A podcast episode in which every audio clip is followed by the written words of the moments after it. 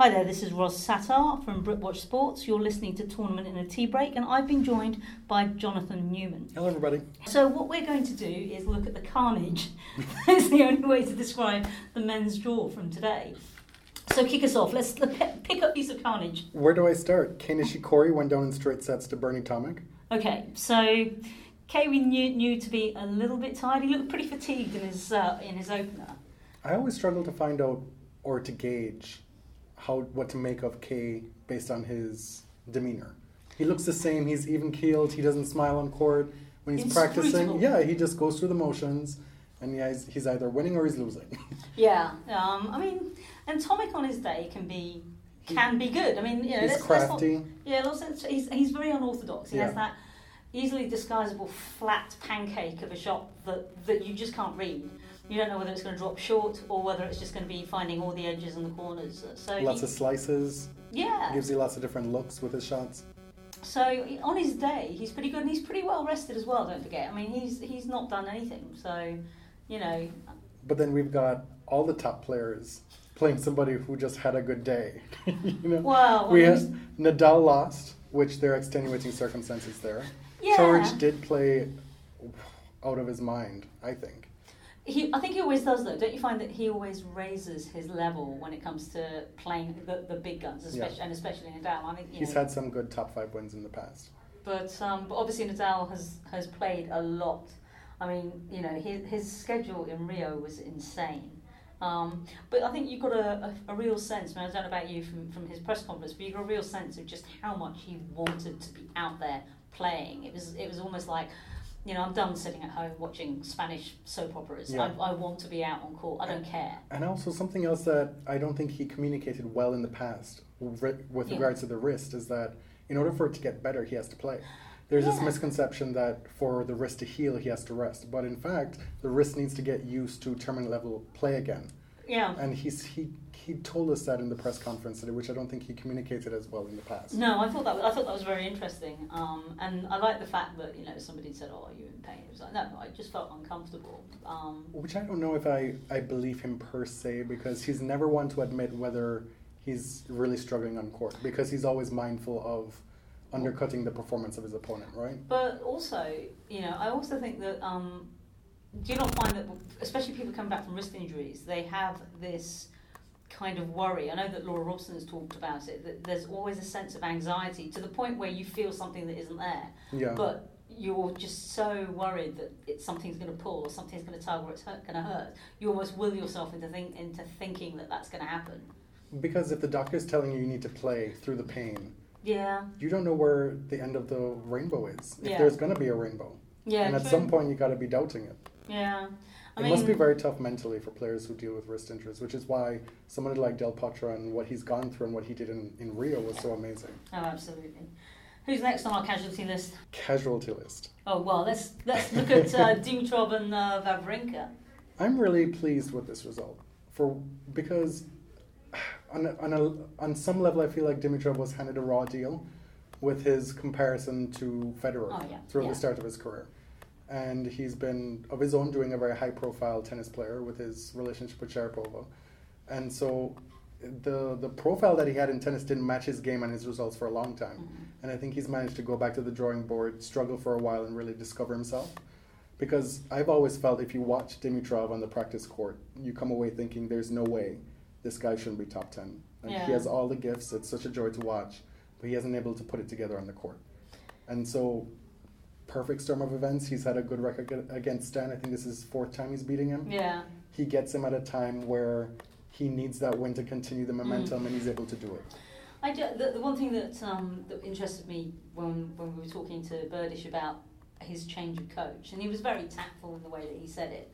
Was you know obviously the te- the team wasn't working, and I kind of prodded him to find out whether he, I felt he'd lost that instinctiveness, um, and I wonder whether um, that whether Dani Vallverdu is the right fit for Dimitrov just to take him back to basics Yeah.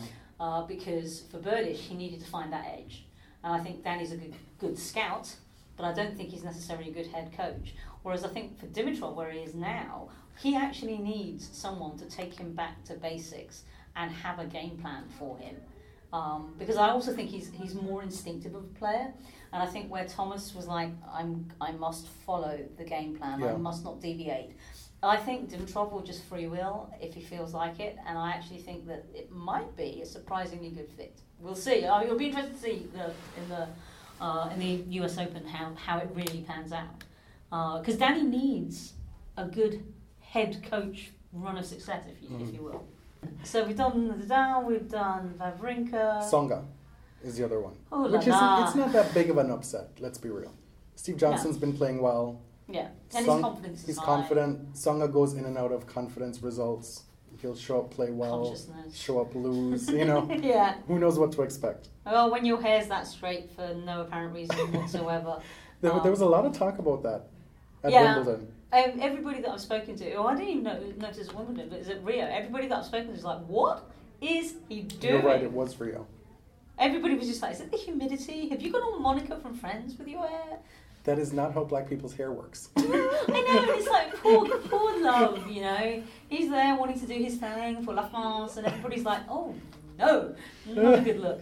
Um, but yeah, yeah, oh, again is one of the, you know, the, the French have, um, well, one of, one of my colleagues, Carol Bouchard, always explains to us that um, Gasquet in particular is always seen as, as the annoying little brother and forgiven for all his sins. Uh huh. And I remember watching, as a fan, I remember watching um, Tsonga against somebody, and he was winning and winning and winning, and everybody and everybody was just oh, oh my god! It was like it was like an amazing atmosphere, and even when he lost, they loved him. It was just like wow, you know, they they adore him.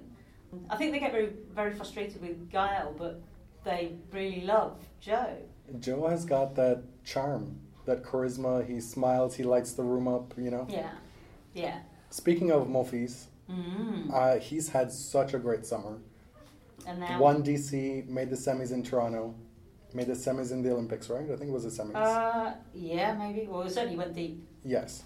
And then he comes here, he wins his match in straight sets, and then he withdraws with a bad back. with a bad back. Overplay, maybe. Hard to say. This, I mean, this is my struggle with these kinds of prognostications. It's all speculation, right? yeah. Uh, but the sad part about it for me is that Monfils is somebody who's historically struggled to string together Yeah. results over a short period of time. And Yeah. this year in particular, he's managed to sort something out. Yeah, yeah. He's won a title, he's made a lot of quarterfinals, he's had the kind of consistent year that we really haven't seen from him before. He's on the cusp of getting back to the top 10 and then this. So, as for what that will mean for him at the US Open, like if you look, heading into a slam, you always look back at the previous tournaments That's and right. try and predict, well, who do you look to? He would have been one of the players that you could say, well, if somebody's going to take advantage of this mess at the top of Yeah. the men's game right now, Yeah. he could be the one. And then now it's it's more All question in the air. marks. Um, but yeah, I, I don't know. I don't know. I just I just hope he can rest up and then come back because they love him out there. I mean, do you remember that? Um, I can't remember what year it was, but when it was Isner Monfils. Mhm. And the crowd were all for him to the point that Isner was absolutely Yeah. like hammered, you know, really annoyed. Like, yeah, what you think. Every time I've ever seen him on a practice court, he is just adored. Yeah, yeah. There's, it'll be one to watch anyway. So who does that leave as well? Obviously we've got Andy and um, Kevin about to play. Oh, they got through two points, and then the, then the heavens opened. So Uh-huh. I don't know. what we're talking earlier. Yeah. Um, yeah. So Kevin and Andy. Um, a lot of people on my timeline thought that Andy would withdraw, especially after his wrenched shoulder. But again, you know, Nadal talks about his shoulder today and his arm, and said, you know, it's different balls, different calls. And I, I don't know. There's a, there's a little bit of me that will probably think that you know Andy will will guts out a, a three set mess maybe. Tonight? Yeah, I, I, the thing, the thing is, I think that Kevin's hitting quite freely because he's got nothing to lose right now. He's back, and like we saw with Rafa, he's obviously like kind of glad to be back, glad to be on court, and just going to take his his chances. Whereas I think maybe this time last year or the year before, when he was in the top twenty and actually regularly sort of being a thorn in the side Uh-huh. with these good players, maybe not necessarily beating them, but certainly bloodying them, their nose a bit, taking a set off him. Most famously, Djokovic at Wimbledon. Yeah, I think people were like, "Oh, you know, he's a tricky customer." So I could see him taking a set off Andy easily today. This has been a tournament of tiebreaks. We've seen so many Yeah. matches won and lost in a pair of tiebreaks. I wouldn't be surprised to see two tiebreaks tonight or Yeah. three. Yeah, maybe. I, I think that would be his ticket to the next round Yeah. to take some tie breaks off of him because I see, I struggle to see him being able to hang with Andy from the ground. Yeah. And being able to break him multiple times. Yeah. Because you have to imagine with Andy being next to Djokovic at least the second best returning the men's game Yeah. that he's going to be able to figure out Anderson's serve. Yeah, I mean, he, he's going to try and get read on it with with the amount of rain that's coming down out there. When they do come back onto the court, it's going to be considerably cooler. It may well heat up again, bit by bit. The balls might start flying a little bit quicker, but I think when it comes out, it will probably be quite slow. Maybe not quite as bad as Rio, but certainly a more akin to what Andy's been playing with. I suspect he'll adjust quicker. But yeah, you know, if, if he is to lose nobly and give himself some time to sort of really get a good rest before the US Open, it, you know, like you say, it could well be Uh huh. two or three tie breaks. And he also seems to like the struggle. He has that bit of Rafa in him at this point. Not so much being a bag of misery on court, but the actual process of going through playing a lot of matches. Yeah. I mean, he'll complain about it, but I do think he, he enjoys it at this point. Well, we're British, like And complaining is our nature. And there's something to be said about the year that he's had. Next to Novak, he is by far and away the next best player. Yeah. And with Novak going through some things now, Yeah. Mm, Andy might want to think about this as a time to really push toward that number one ranking and cement him pla cement his legacy more. Yeah, I mean, I mean, now's the the time to. I mean, we, we could see how much it meant to Djokovic to lose in that first round. I mean, like sobbing as he went off court. And th- there's obviously there were no ranking points for anybody. It was all about playing for your country. And I somehow feel that in the same way that Andy felt relief when he won Wimbledon the second time, that he could enjoy it more. I get the same feeling with this gold because I think there was so much pressure. Plus, everybody was lifted by Super Saturday Uh-huh. the day before. So there was that wave of euphoria, I think, that carried everybody, that carried the entire team through, not just Andy. But you know, he this time was part of Super Sunday, Yeah. and he was part of a huge waft of players hitting the mark. So yeah, I, I kind of feel that he's enjoying some of his successes, successes more this time around. I don't know, maybe it's because he's a father as well, different perspective. I think that's so over overrated. I'm so tired of hearing about men and being fathers. Like, congrats, you had a kid. You know? You didn't even have a kid. you can hire as many people to take care of that kid. You know, like, as to how I mean, that's undermining the emotional aspect and the connection to the kid, sure, right? But I feel like as a tennis narrative, it needs to be retired. That's my own personal goal. Uh, but with Andy, though, uh, the first time he had that initial wave of, of success, winning the first two Grand Slam titles, sandwiched by Wimbledon, right? Is that how it happened? He won those No, those. it was it was gold, U.S. Open, Yeah. then Wimbledon. So there were the three in close succession. Yeah. And then he had the time off with the injury. Yeah, And so now he's found himself in a position where it's similar, and everybody thought he was going to have runaway success the last time. yeah, He seemed a little bit unstoppable, then it was Djokovic's time. yeah. Perhaps it's Andy's time now. If you think that he's won Wimbledon, he then went on to win the Olympic gold, and then he comes out and wins the US Open. Yeah, and I mean, we were talking about this. Uh, some friends of mine today. Have you not? Do you not think that when Djokovic wants to win something so so badly, it normally goes completely south for him? You know, he wanted that Olympic gold so Mhm. much. He wanted Wimbledon. He wanted to be able to have. I mean, he already has all four at the same time, but he wanted to be able to take that step for a calendar slam, and that that was taken from him in the third round. So you know, I just think he, he will want to finish so well, it actually could play in Murray's hands. I think he, I think when Djokovic wants something really badly, somehow it just goes completely awry for him. I also saw people speculating that it wasn't necessarily so much cr- completing the career Golden Slam, right? Yeah. That it Yeah. was more to do with the disappointment of not being able to represent Serbia the way he wanted to. Yeah. Because it, it, it is a big disappointment Oh, and yeah. a bit of an embarrassment to be the face of your country's athletics, Yeah. which is what he is at this point, and you're probably your surest gold medal bet. Yeah, I mean, I'm, I'm pretty sure he was like really glad now that he didn't actually carry the flag. Yeah. So it, Because, I mean, it, it, it's a lot of it's a lot of pressure. yeah, yeah. So on the other side of the coin, though, the women seem to have had a really good day. Yeah. So Kerber Kerber Stritsville was an amazing was an amazing match. It's one of those matches you can never tell. If if, if Barra's on a form, hmm she can be a, an, an absolute horror to play. A two set match, but entertaining and quality nonetheless. Yeah, yeah. and Halep was just ruthless today, really ruthless.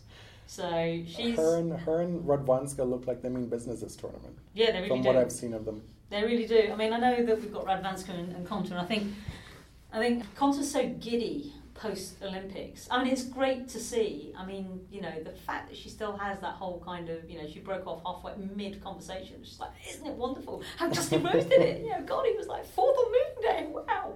And you're like, okay, focus. and it's, it's but it's strange for her because she's normally so contained. And she got, and we, you know, we saw in Rio that she got incredibly frustrated, probably because the balls were flying around her Yeah. ears. They weren't. It wasn't easy for her to find a rhythm out there. Imagine all these players who go to Rio, sight unseen, don't know what to expect, show Yeah. up and they see that court. That's Yeah. totally at odds with how they like to play tennis and what's good for their game. And so balancing that with then the weight of expectation from people back home for you to medal, Yeah. it, it can be a, ter- a not so great Well, situation. that, funny enough, that when I was watching Radwanska yesterday, I was thinking exactly that. That you know, she's got back onto her turf, but excuse the phrase, Yes. but she's got back onto something that she knows, the kind of speed that she likes. You know, she's very good on the on those hard courts. And suddenly she was like, "Yeah, you know what? Enough with this messing. I'm back. I'm in business." And she's never going to have a better chance to, to put down a marker than now with Serena as a as a potential, you know, question mark. I mean, she's going to go into the US Open incredibly uncooked, I think. I think the more people talk about Serena as a question mark, is the more dangerous she is. Yeah, Yeah. yeah. Historically speaking. But who I- knows? Because we've not knows? seen. I mean, Yeah. we've seen we've seen three rounds of her in in Rio, two of which were Disaster. well, one of you well, yeah, Doubles, disaster. yes, The, yeah. Her first two singles rounds were yeah. really kind of oh yeah, she means business. She's got her Mhm. name stamped all over it. If you'd asked me at the beginning, watching her and, and Andy, I would have said that she was a dead cert. Both of them, actually. Yes. I, I, I really thought that both of them had a really good chance. And then she just came completely unglued. Which, uh, the, there are two explanations something in the personal life or injury. And it seems to be injury. Yeah. Because she then made the decision to chase uh, the number one title or defend her number one title in Cincinnati, take the wild card last minute to come here, and then have one practice and then withdraw. You don't Yeah. make that trip after going all through you did Yeah. in Rio Yeah. to then come and withdraw. That's it doesn't make sense. No. So, So, I, I do believe that there's something actually going on there with her, and maybe it was a precautionary thing that she withdrew. She didn't want to jeopardize the U.S. Open because we also know that those are her priorities. yeah. I could see Serena playing at 40, not caring about her ranking, just showing up to four tournaments and winning them. yeah. you know, I think. Unfortunately, it'll all be the yeah, Slams. but I think that's the trajectory of her career that we're heading to fewer tournaments and just focusing on the big prizes. Halep and Radwanska do mean business. Kerber, I think, Kerber just does her own thing. She just flies under the radar. Yeah. She, she, you know, every every time uh, she's been very good at batting away the number one Yeah. question every time. She knows her place. Yeah, She understands that it's unseemly to talk about good word.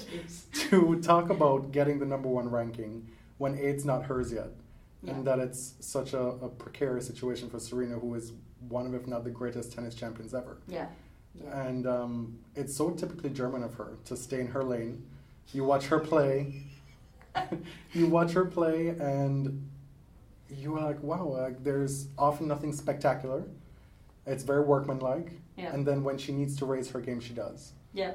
Just the other night, I was at Applebee's and I saw her sitting down eating. And then I saw her leave, and she was driving or being driven in a Hyundai SUV. And I thought, how perfect a German of her. Very practical. Not a Mercedes or a flashy car. You know, it'll get the job done. Yeah. It's got the space. Not too expensive. Oh god. She's she's impressive in how she's commanding her career at this point. yeah. I and mean, she's not letting the the fantastic year that she's had get in the way of the progress that she's making. But I was in I was in Singapore when she had that utter meltdown. I mean, all she had to do was win one set against Lucie Safarova, who'd been ill and you know Uh-huh. laid up in a hospital bed with drips and God For like knows what. six months. You know, that's all she had to do is win one set. And she was furious that somebody had told told her that that's what she had to do was to win one set, and it just messed up with her mind. But that's what changed it. And you know, as far back as even even in uh, Brisbane, she was like, I, I told myself I never wanted to be in that situation again. I never wanted to be so anxious ever again like that. And you know, and it was it was it was amazing. You know, and It was probably very freeing for her. yeah, I mean, yeah, and I'm so glad that she backed it up with Wimbledon to shut everybody up. That everybody thought, oh, well, it's just Yeah. one of those years where it's going to be a fluke. Mm-hmm. But it's like, who else is going to challenge she Serena won, right now? I believe, at least four titles in 2015. The writing Yeah. was on the wall that she was going to take this next step. yeah, But people don't want to see those signs, you know? they don't. Not while they've got their favorites Mhm. you know. But but the the only I'm going to be bold here and say the only person that could challenge Serena is now going to be a, a mummy. Oh, you think so? Well, she was the only person that could actually give Serena as, as good as she could get and, and, and occasionally come out as a winner. Vika was the only person that really. I think when Vika was back to good strength when she won Brisbane and, you know, seemed, seemed to be sort of back in one piece. I thought, right, now that now the tournament's hotting up, and then of course we had the whole Sharapova, you know, out for X years. So, you know, I thought, well, I thought the time is right. So, Yeah. yeah, nobody was more surprised. It was like, you, you're going to be a what now? Oh, okay. I've, I've taken the approach that I will go with what you show me. And so, for however long, regardless of maybe because of injury, we've, she's definitely had lots of injury. She won the Sunshine Double, great. But quarterfinals losing to Serena Williams is not going to do it for me in terms of No. anointing her as the person. Like, in theory, she should be that person. Yeah, But for me, Kerber is firmly the number two yeah. because Well, she, yeah, she She's- proved that with Wimbledon. yeah, she's shown that she's here to stand, that she believes in herself. Can you imagine staring down Serena Williams in the final of a Grand Slam and doing what she did in Australia? That must give you so much confidence. Yeah, yeah. So today the women had a good day, Yes. and um, even even being a Brit, I do think that Radwanska will, will have the measure of, of, Konta. Con- Konta's Konta's good at her drive volleys, but she's not very good at volley volleys. Um, and she didn't look that convincing in that first set. There were lots of wild errors. It could be because of the courts and the difference in the courts. So it was a very quick turnaround for her, but Radwanska's adjustment was incredible. So, quick pick then. Who's going to win the women's? The women's title. Yeah. Uh, I'm going to go with Simona. Okay, and the men? And the men, if I were to go way out of the box, I'm going to go with Grigor. Yes. you can pick your job off the floor. okay. Uh, and if. I go with my brain, it's going to be Andy Murray. Okay. I I think if Andy, if Andy I think that's probably the final that you'll see. Yeah, okay, I, I, I can see I can see that fine. I think I think Andy will probably pick this one up, but it'll it, it'll probably be quite ugly towards the end. And if he does win, he'll just be a smidge under 5,200 points behind Djokovic for number one, which I firmly believe he has his eye on by the end of the year. Okay. Yeah, and he could and he, he could do it. Yeah? I would go, I I'll go for Andy. I'm gonna go. I'm gonna pick Radwanska. Okay. Uh, just because she just was a, a demolition job in her first, you know, I mean, against Petkovic, there wasn't anything that Andrea could do. Yeah. You know, The, the one caveat to that was is that she had played earlier in the day and she would have been tired. and also a six love, six one score doesn't belie how many times they went to sort of juice Juices, and they had so many long rallies. yeah. So The quality of the match was not reflected in the score. no, But I- can't, I can't imagine what it must have been like to be Petkovic on that court last night because the tennis gods just did not shine kindly on her yesterday. no, they were they were firmly. Uh, they were firmly on the uh, on the woman who's probably got the gold membership of every single airline going. Okay, thank you very much for your time. You've been listening to Jonathan Newman and Ros Satar. This has been Tournament in a Tea Break for Britwatch Sports.